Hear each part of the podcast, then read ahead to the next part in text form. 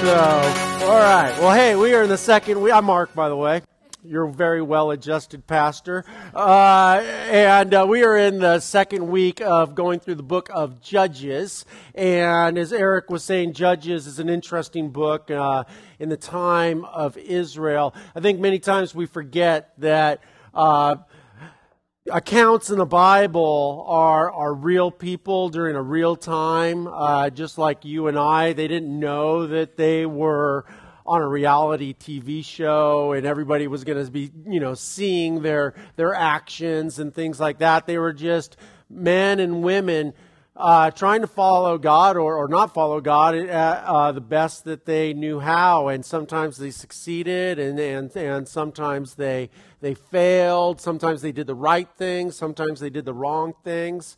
And I think a lot of times, which, which compounds kind of the disconnect for us between us and especially Old uh, Testament and especially the book of Judges, is uh, the time uh, in Judges that uh, the time period in Israel's history that is recorded in Judges is a very turbulent, turbulent time. There's not a leader, there's not a Moses, there's not a Joshua, there's not a King David or King Saul. This is uh, two, three, or to 350 years uh, where where Israel was just out there and and they were meant to be focusing on God, but uh, like us, uh, they many times had a hard time doing that.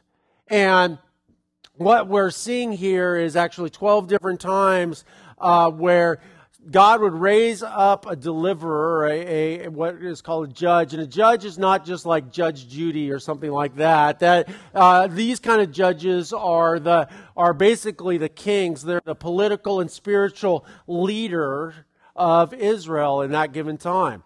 And last week we looked at Ehud, who was a left-handed guy, and and uh, we talked about how he was an unlikely uh, candidate to to be the judge, to be the leader of Israel, and but because of his left-handedness, that uh, that uniquely qualified him to be the deliverer of of Israel. So today we're going to be talking about um, Deborah and uh, she is the fourth judge in this in this period. And she also is the political and spiritual leader of israel at, at this time. And as we look through this uh, we're going to learn some stuff about her and we're going to learn some stuff hopefully about ourselves and, and hopefully we're going to have a, a, broader understanding of who God is. And this is where the book of Judges and all the pastors um, that I told, you know, that we were going to be going through the book of Judges, they're all like, ooh, you know, that, that's a really, that's a difficult book because uh, a lot of times the view of God in, in Judges, our view of God in Judges is, is, is a lot different than the one that we like to think of.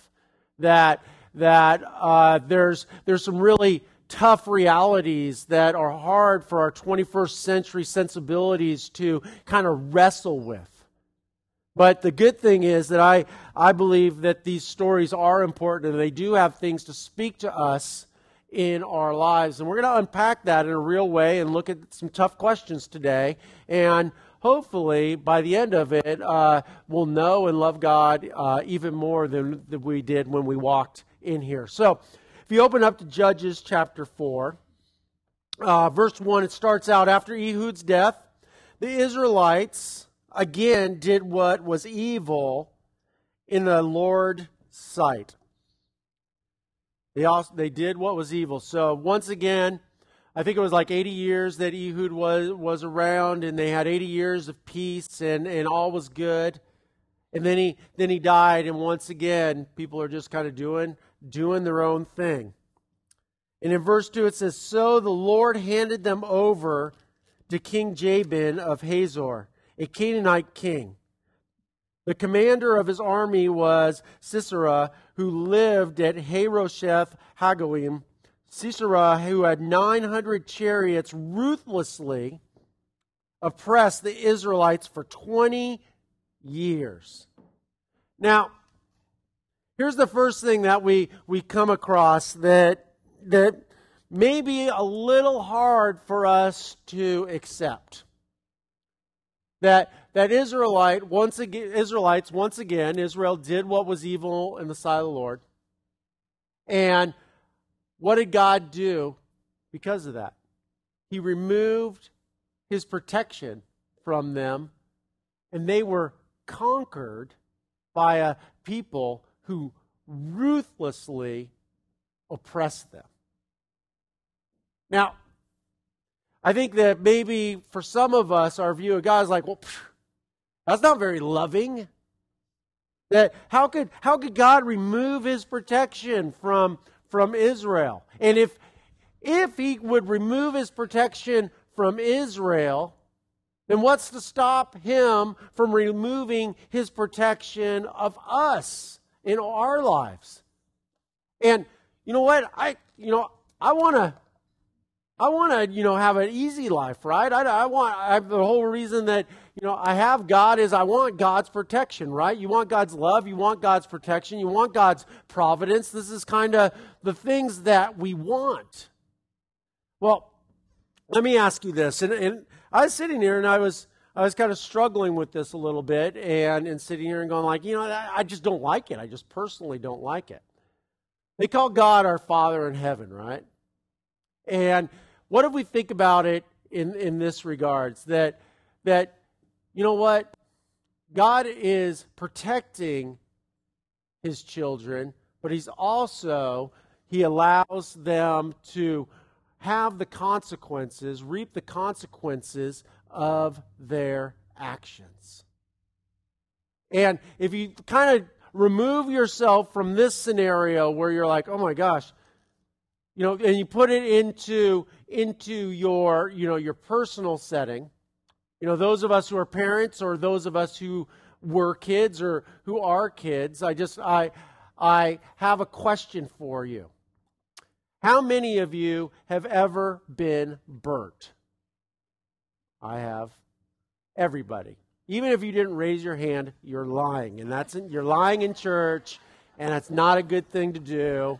I'm just telling you that. Did anybody ever tell you not to play with fire or the stove or hot water or anything like that? Yeah, of course, of course they did. Did you listen? No. Because fire's cool. And and I like to play with it. And and you know what? There there's a point where, you know what? Unfortunately, I don't like it. I don't like this about me. Maybe you don't like it about yourself. Is, you know what? We learn best through our consequences.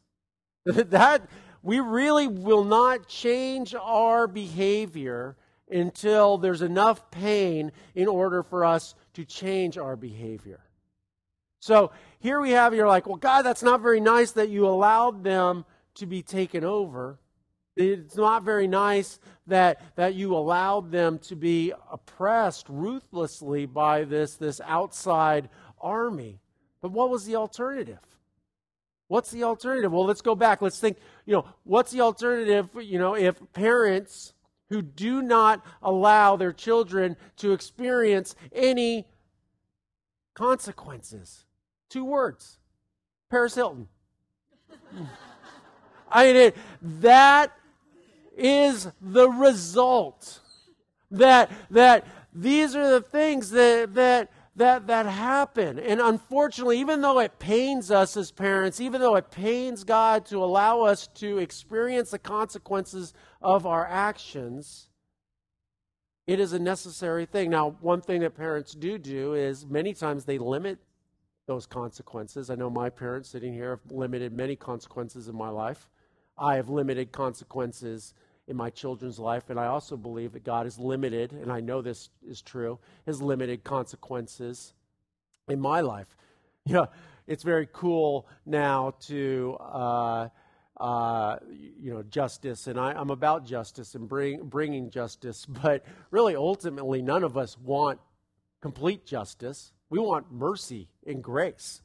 We don't want justice for everything. We want, we want to be protected from the wrongs that, that we have done. So, it continues on that finally, after 20 years, then the Israelites crowd, cried out to the Lord for help. It took them 20 years to cry out for help. And before we're too hard on, on the Israelites, that, you know what, we're not much different. I know I was, and I, it took me 24 years to cry out to God for help before the patterns of my life and, and uh, that I finally said, you know what, I cannot do it anymore. That, that, you know, many of us, that we, we will financially act a certain way or, or spiritually act a certain way or relationally act a, a, certain way or physically act a certain way and we are just fine with those patterns as long as we can continue them. But at some time when it all collapses that's the time where we cry out to god. And the cool thing is here that in verse 4 god sends a deliverer. Deborah the wife of Laph- uh, Lapidoth. It's this scripture is just full of these things, so just stick with me. Was a prophet who had become a judge in Israel. Now remember, not Judge Judy, leader. She would hold court under palm, the palm of Deborah. I don't know if she named it after herself, maybe, maybe not. Which stood between Ramah and Bethel in the hill county of Ephraim and the Israelites came to her to settle their disputes. One day she sent for Barak, son of Abinoma. Let me try that again. Abinoam, who lived in Kadesh in the land of Naphtali. She said to him, This is what the Lord, the God of Israel, commands you. Assemble 10,000 warriors from the tribe of Naphtali and Zebulun at the Mount of Tabor. And I will lure Sisera, commander of Jabin's army, along with his chariots and warriors, to the Kishon River. There I will give you victory over him. So basically, what's going on here? Deborah is the political and spiritual leader of Israel. God has called her up as the leader to answer the cries of Israel, that God is going to work through Deborah. To answer their cries, God, please deliver us from this ruthless oppression. And her is the commander in chief. She calls Barak, who is the general. And, and she says, Barak, she says, this God told me to tell you that you are to go and fight Sisera with his 900 chariots and all his supporting infantry and all of these kind of things. And you got to understand that at, at this point, a time in Israel, Israel didn't have any heavy infantry. They didn't have chariots. They didn't have all these kinds of stuff. But the enemy did. That, that these 900 chariots, these, these are just not chariots. You know, this is, this is not just like fun little, you know, kind of things that little horses pull you along at, at, the fair. You know, these are things with like two horses, big, full stallion type horses, you know, war horses that are pulling this, this, you know, heavily built, heavily constructed chariot that is covered in iron.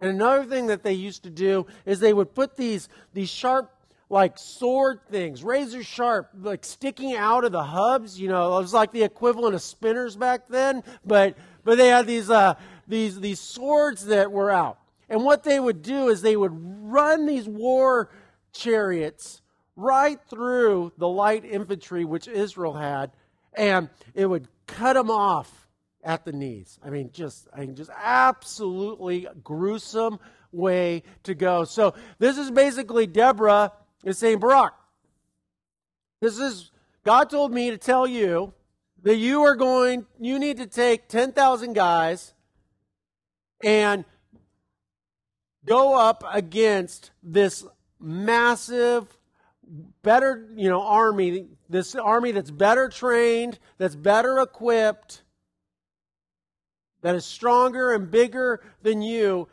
and you are going to defeat them.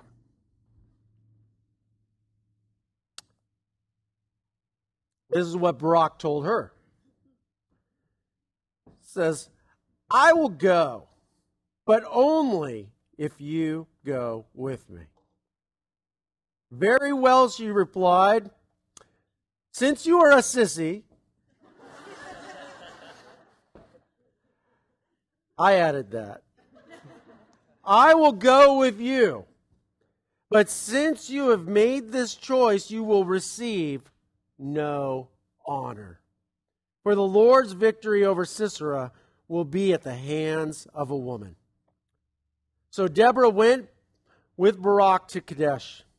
At Kadesh, Barak called together the tribes of Zebulun and Naphtali, and 10,000 warriors marched with him. Deborah also marched with them. Now Heber, a Kenite, a descendant of Moses, brother of Hobab, had moved away from the other members of his tribe and pitched his tent by the way of uh, the oak of Zaham, Nahim near Kadesh. So basically, what's going on here is like, all right, Deborah's, Deborah's going with me. They go to these towns and say, all right, you know what? Hey, we are going to go into battle, and and these ten thousand warriors, you know, they uh, men come come to arms under under the leadership of of Deborah, under the command of direct command of Barak, and and they're going out there to march to go up against this army of Sisera. In verse twelve, when Sisera was told that Barak, son of Abinoam had gone up to Mount Tabor, he called for all 900 of his iron chariots and all of his warriors, and they marched from Harosheth Hagoim to the Kishon River. Then Deborah said to Barak, Get ready. Today the Lord will give you victory over Sisera, for the Lord is marching ahead of you. So Barak led his 10,000 warriors down the slopes of Mount Tabor into battle. When Barak attacked, the Lord threw Sisera and all of his charioteers and warriors into a panic. Then Sisera leaped down from his chariot and escaped on foot. Barak chased the enemy and their chariots all the way to Harosheth Hagoim, killing all of Sisera's warriors. Not a single one was left alive. You guys pray with me? Dear God, as we uh, look at this story, I just pray that you'll open up our eyes to see, our ears to hear, that we will learn more about you, that we will be challenged in our view of you, that we will not limit you to be a God of our design, but we will see you for how big you really are. We love you, Lord. In Jesus' name, amen. Well, as I was really just poring over this this scripture this week and just really asking God, you know, God, you know, you know what what do you want us to learn out of this? Where where should we go with this? And I mean, I wrote that question. I said, what can we learn from this story? What, why is it in the Bible? Why is it shared with us? And I think the the first thing, and we talked about it um, is the, just really the, the whole concept and understanding of God's protection. That we are so apt to claim God's protection, but we so many times don't allow room for the consequences. That we, we don't feel that, that you know, a loving God would, would allow us to, to experience consequences. But as we had talked about, you know what? That's not what a loving parent does that a loving parent allows people to feel the consequences. Why? So that they will grow in wisdom and knowledge and be able to be uh, a responsible uh, person. It's interesting is as we look at this and we I can see so many different parallels between the Israelites' behavior and so many times our our behavior. You know, as, as long as things are going well, that we are all very, very self reliant. And you know what? We'll, we'll do what's right in our eyes, that we will continue the patterns that we have established all of our lives. And it's not until we experience enough pain that we will even uh, entertain the thought of changing those patterns. And those patterns can be lots of different things. Patterns could be, hey, you know what? When I have a bad day at work, I'll go out and I'll, I'll spend money that I don't have, or I'll, or I'll, if I have a bad relational moment, that I'll find comfort in food, or uh, that I will uh, go find comfort in the arms of, of someone who's not my husband or wife. Or, you know, we all have different types of patterns. Some of them are very self destructive, some of them may not even be on the radar for maybe even us, that we don't even see these things in our lives and, and that this is how we use it. We don't use God. We don't go to God with, with our problems and for His. Um, his uh, providence and His protection and His wisdom, but we rely on our own wisdom. And we continue doing that and doing that until something happens that requires us to change. And at that point, we have to say, you know what? What do we do?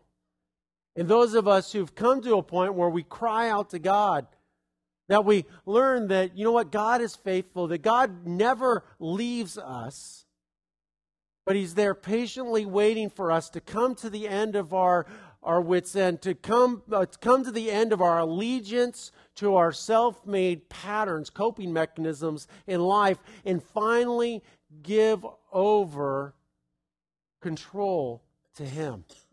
And this is what happens, which we see time and time again in the book of Judges, and I think this is one of the central messages of Judges to us, is no matter how much we rebel, no matter how much consequences that we bring on upon ourselves, that God is there to redeem us and to bring us back, and that He will send things into our life or people into our life to, to help us and bring us on a path back to him. And we see this when Israel called out to him that Deborah was raised up. Now, the interesting thing and the, the, the interesting fact is here that uh, the whole interaction between Deborah and Barak. And I think this is a lot of times we think, you know what? God needs me that God needs me to fulfill his purpose or God needs me to to bring about the the change that that he, he requires. And and you know what? Quite honestly it's really unbiblical thinking. That the the correct way to think about this is that is that you know what? God has a story that God is bringing something about. And that you and I have the opportunity to be part of it, but God's ultimate plan is not contingent on our response to Him. And I know that's really difficult to hear, and and and a lot of times, you know, kind of maybe makes you mad. It's like, well, what what do you mean? Well, right here, that that Deborah comes up, that God, God called her to be the deliverer of the people, and she says, Look, bring this, bring this, you know, to, to Barak, and that he has this, this opportunity, this opportunity to be written down in the story of God as one of one of the you know great heroes of, of the faith, a man who went up like David against overwhelming odds, and and God delivered him. But Barak sit there and he'd say, like, yeah, I don't know. And I don't want to be too hard on him because remember, Barak's a real guy. I mean, in a real place, in a real time. And I got to be honest with you, if if I got the call to go and, and, and go to war with light infantry up against overwhelming odds and and you know, these guys had 900, you know, huge chariots that were covered in iron and the spinny sword things. I'd be like, yeah, you go first. uh, I, I, can, I can understand that. I like my knees where they are. And, So I, I don't want to be hard on Barak and uh, because he uh, he's he's facing real fears here. But what we see is, you know what, Barak's refusal to step up didn't change God's plan to deliver His people. The only thing that changed was the person who gets the credit for God working through got changed, but God's purpose was fulfilled. I think this is really, really important for us to realize that God's plan is not contingent on us, but we have the opportunity. We have the opportunity to be part of the greatest story ever told. And I, I wonder, and I wonder about this in my own life, and I, and I wonder about in other people's lives, how many Abrahams are there out there? How many Moseses are out there? How many, how many, you know, Joshuas are out there that, that never responded to the call? And God said, okay, you know what? That's fine. You're missing this opportunity to live out the vision that I had for your life a, a life full of meaning and purpose and adventure. And it's going to somebody else. I think it's essential for us to ask that question, to be at the ready and to realize that, you know what? God is not going to call us to do things that we can accomplish within ourselves. It's just not how he operates. So what if it if it's of God, I can guarantee you this, it's going to be scary. It's not going to work out on paper. If it was conventional wisdom, anybody would have done it and it wouldn't be from God. You see, our God is a God of the extraordinary, not the ordinary. And when you get called to an extraordinary thing, it's okay to be afraid. Because you know what? Iron covered chariots with spinning things are scary. God's saying it doesn't fault you for being afraid, He will fault you for having in action. To step forward and say, you know what? I may not have it figured out, but I am going to follow what God has called me to do. And that's the thing that I look at here. That that you know, we are called to do what we've been called to do, and God is going to take care of the rest. The great thing is, when He calls you to a God sized uh, adventure, He knows that you can't do it on your own. He's not calling you because you have it all figured out, that you have the resources or, or the vision or everything. He's calling you because He is looking for willing participants. Last week we talked about how his power is perfected in our weakness. That God is going to call the people who are not equipped so that He gets the glory. And I find it interesting that this, this story is retold many different ways in the Bible, different people, different circumstances. But there's something about it that notice what happens. What was the battle strategy that God gave Deborah to give to Barak? None. Go out in front of the dumb chariots with the spinning things and attack. Horrible plan. Absolutely horrible. But that was the plan. His plan is you go out there and show your faith, I will do the rest. And this is a thing that that God did time and time again. With, with uh, Jonathan, son of Saul, and, and uh, his armor bearer, when the Philistines were oppressing them, he wakes up his armor bearer and says, Let's attack. And he's like, Is it time to attack? And he's like, Yeah, let's go. And he's like, Where's everybody else? He's like, Just you and me. And he's all like, Well, what's the plan? He says, Well, we'll, we'll attack up this hill, and perhaps, perhaps, this is from the book, perhaps God will give us victory. Terrible plan. Absolutely awful. This is a terrible plan. What about Moses? I always think about this in just like leadership, crossing the Red Sea. Got a million Israelites behind you. Pharaoh's army's bearing down on you. God tells you, you walk out and I'm I'm going to part the Red Sea. See, here's a good plan. God, the good plan is you part the Red Sea, then I walk out. I'm all about walking it through, but this is how this is how it should go. But no, this is how it, God said, "No, I'm not going to part the Red Sea until the hem of your robes hit the water." First step out. No parting. Come on, guys. Look, it's going to part. I'm pretty sure it's going to part.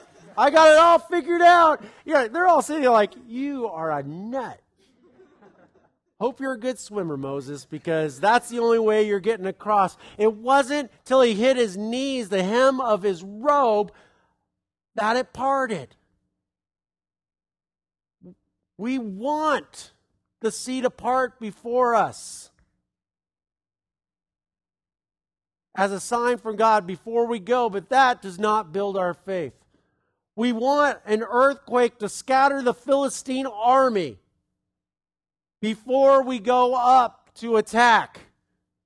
But that does not build our faith. We want God to, many historians think, that God, after Barak got out there, that he sent a storm and it, and it, it made, rend, the ground got wet and the chariots couldn't move and rendered them useless.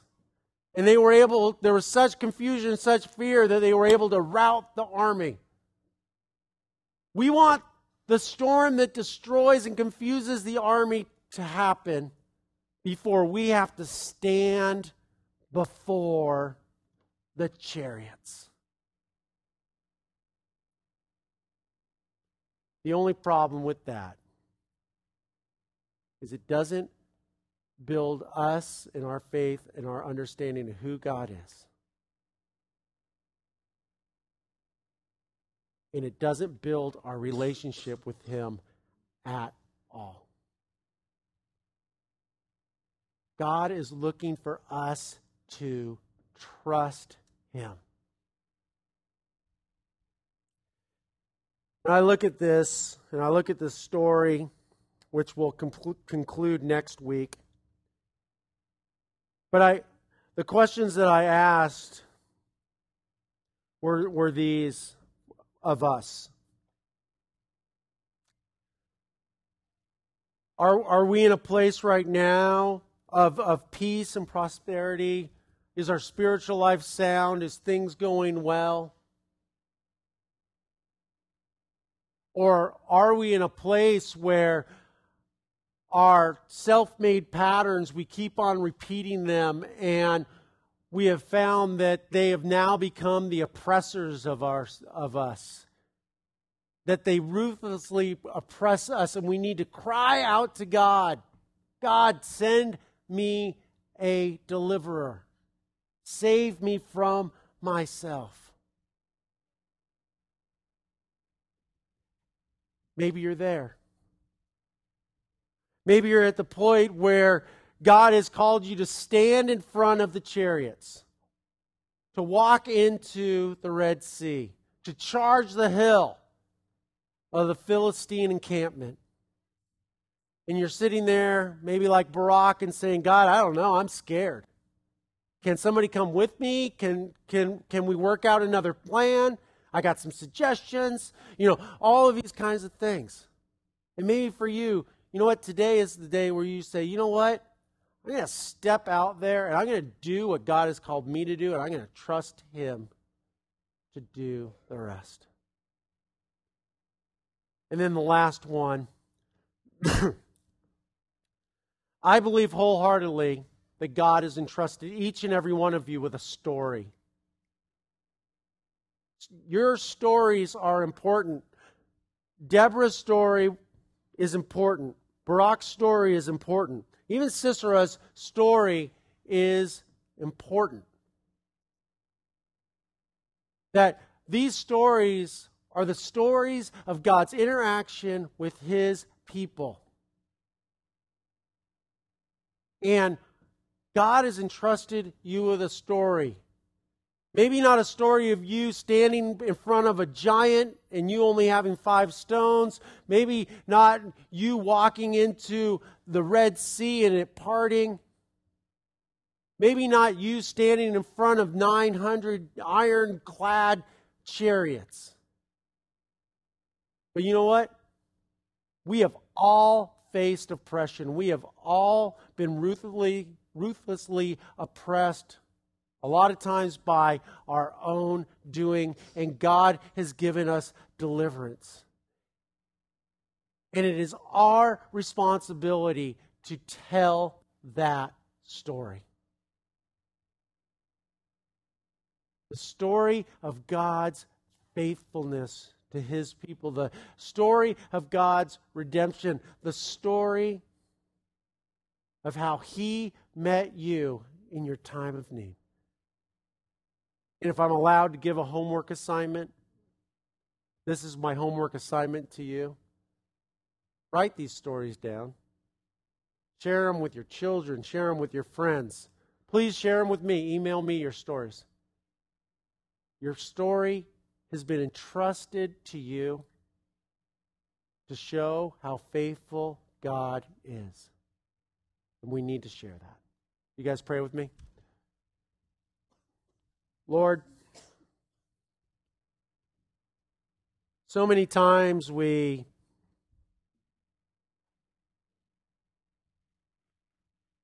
we just wonder if it's right. Did we hear you right? Is the call right? God, one thing that I've learned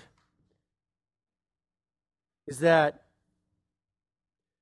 a moving car is a lot easier to turn than one that is just standing still. And God, I just pray that you will give us the confidence to know that you are faithful, that if we step out, that in faith and in pure heart, that the right degree of your protection will be there and that you will move us into the place, if we're willing, that you want us to be. God, let us be a people that are, are not content with allowing other people to live out the vision that you had for our lives. Let us be part of your story. In Jesus' name, amen.